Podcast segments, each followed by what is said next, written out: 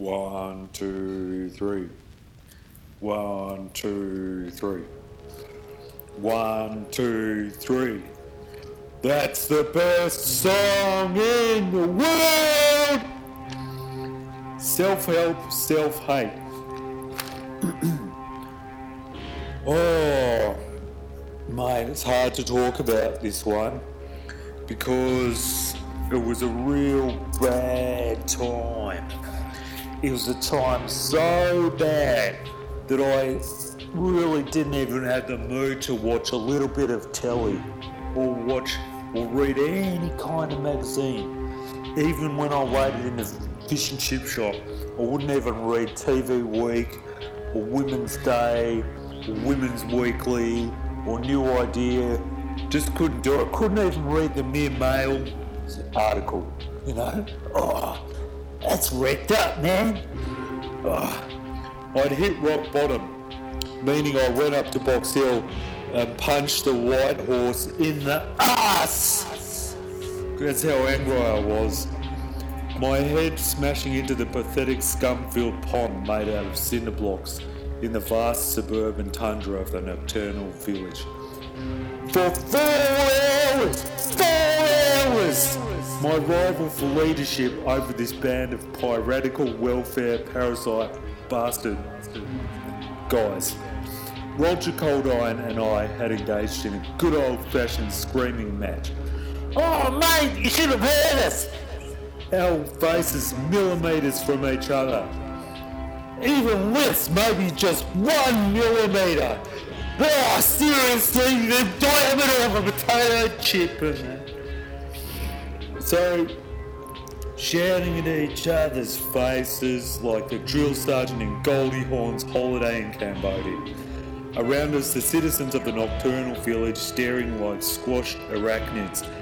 I sipped in the mud and crashed into a razor patchworks DIY mini lake. Mate, I was gutted like a Werribee sewage farm horse at Halloween luncheon. And hence the saying, I'd rather be munching a luncheon. Stewing in depression, humiliation, and urination later that night, an infomercial interrupted my state bank sponsored melancholy. A Yankee lord strode onto his stage. A crowd of Californian maniacs in the crowd screamed, cheered, and danced like Bob Beatty at his own sentencing for grievous soul harm. The Yankee fellow was huge. I guess he stood at probably eight foot four in the old speak. His smile was as wide as the Chernobyl fun park, but his head, mate, his stupendous happiness-filled noggin was the size of John Cain's personal war dungeon. And that's some sizable size if I don't mind saying so yourself. This Yankee genie was called Anthony Robbins, or AR, aka AR. And within minutes I was punching the sky like I was picking a fight with the Milky Way. I can't remember what he said, but whatever it was, I went from depressed to a Mega Man in split seconds. Oh, you bet you can better believe it if you want. A massive, just a ma- massive smile breaking out for the first time on his face was not caused by injury to Buzzburn. Oh no no no! I was now pistol positive my humiliation at the hands of Cold Iron turn to utter domination of the nocturnal village.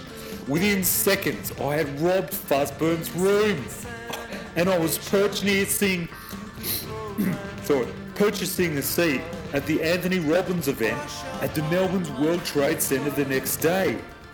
I couldn't hardly believe it. I was wrapped up like a cotton wool ecstata mongrel, while the residents of the nocturnal village slept in their rat poison hangovers. I hit the road early, like heading into town, like Cliff Young shuffling on in his boots, while all others slept pathetically and wastefully and dirtily, like a dirty bird. Parking Skeletor on the steps of Flinders Street Station, like a conquering Mongol lord, I headed into the venue. One, two, three, four, five, six, just step after step in a straightforward agitation. This was a different social set than what I was used to, I will admit. They were dressed to the nines. beautiful women with mini skirts up to here, sexy real estate agent blokes. There was one thing I picked up about Anthony Robbins events. You had to bring the positivity. That's for sure. Don't walk in that place crying to your soup or they'll flip your soup all over your joint. And they'll say, you, know, it's just pick it up. Get, get into life, you know make something of yourself. There was a giant within you waiting to get out. You were master of your own destiny. So as we took our seats and the MC started proceedings, I started whooping and screaming like one of those Californian galahs being electrocuted. I prepared on my in on my drive some positive mantras which I boomed outward across the crowd. Um, now, I actually have a piece of paper here, and I've written them down, so I'm going to read them out. Uh, I am a champion. USA number one. I like that. It's, that's powerful. Hail me. Cold Iron is scum. I'm the Galactic Führer. I'm too white to tango. Hmm, I don't know that. I don't know what, what I was thinking of that. Asians helped me to love myself again. I was too violent for Falklands Wars 1 and 2. The answer is gun turrets in our heads, physically speaking. Pretty good. I like that one. I think Coca-Cola stole that for their Michael Jordan mashup display in uh, the Melbourne show, which led up to the literally air speaking show bag. I think it was called that. Literally air speak. Michael Jordan's literally air speaking show bag, which had Chokito chocolate bars and um, a rope to hang yourself. When you get to, you know, when you get a sugar crazy and you're running all over just hang yourself for a couple of minutes. You know, uh, what's the next one? Oh, that's a good one. In a heartbeat, I'll stab you with my metaphoric polystyrene samurai sword. Complicated, but if you sit down and meditate on it for about a year or two in a bush, in a sort of uh, rainforest, it really, you come out of that a couple of years later and you'll be a different person, promise it. Uh, a couple more, yeah. I'm seriously into my self-explorative surgery and last but not least, I've conquered nightmare running. I now do it running daytime.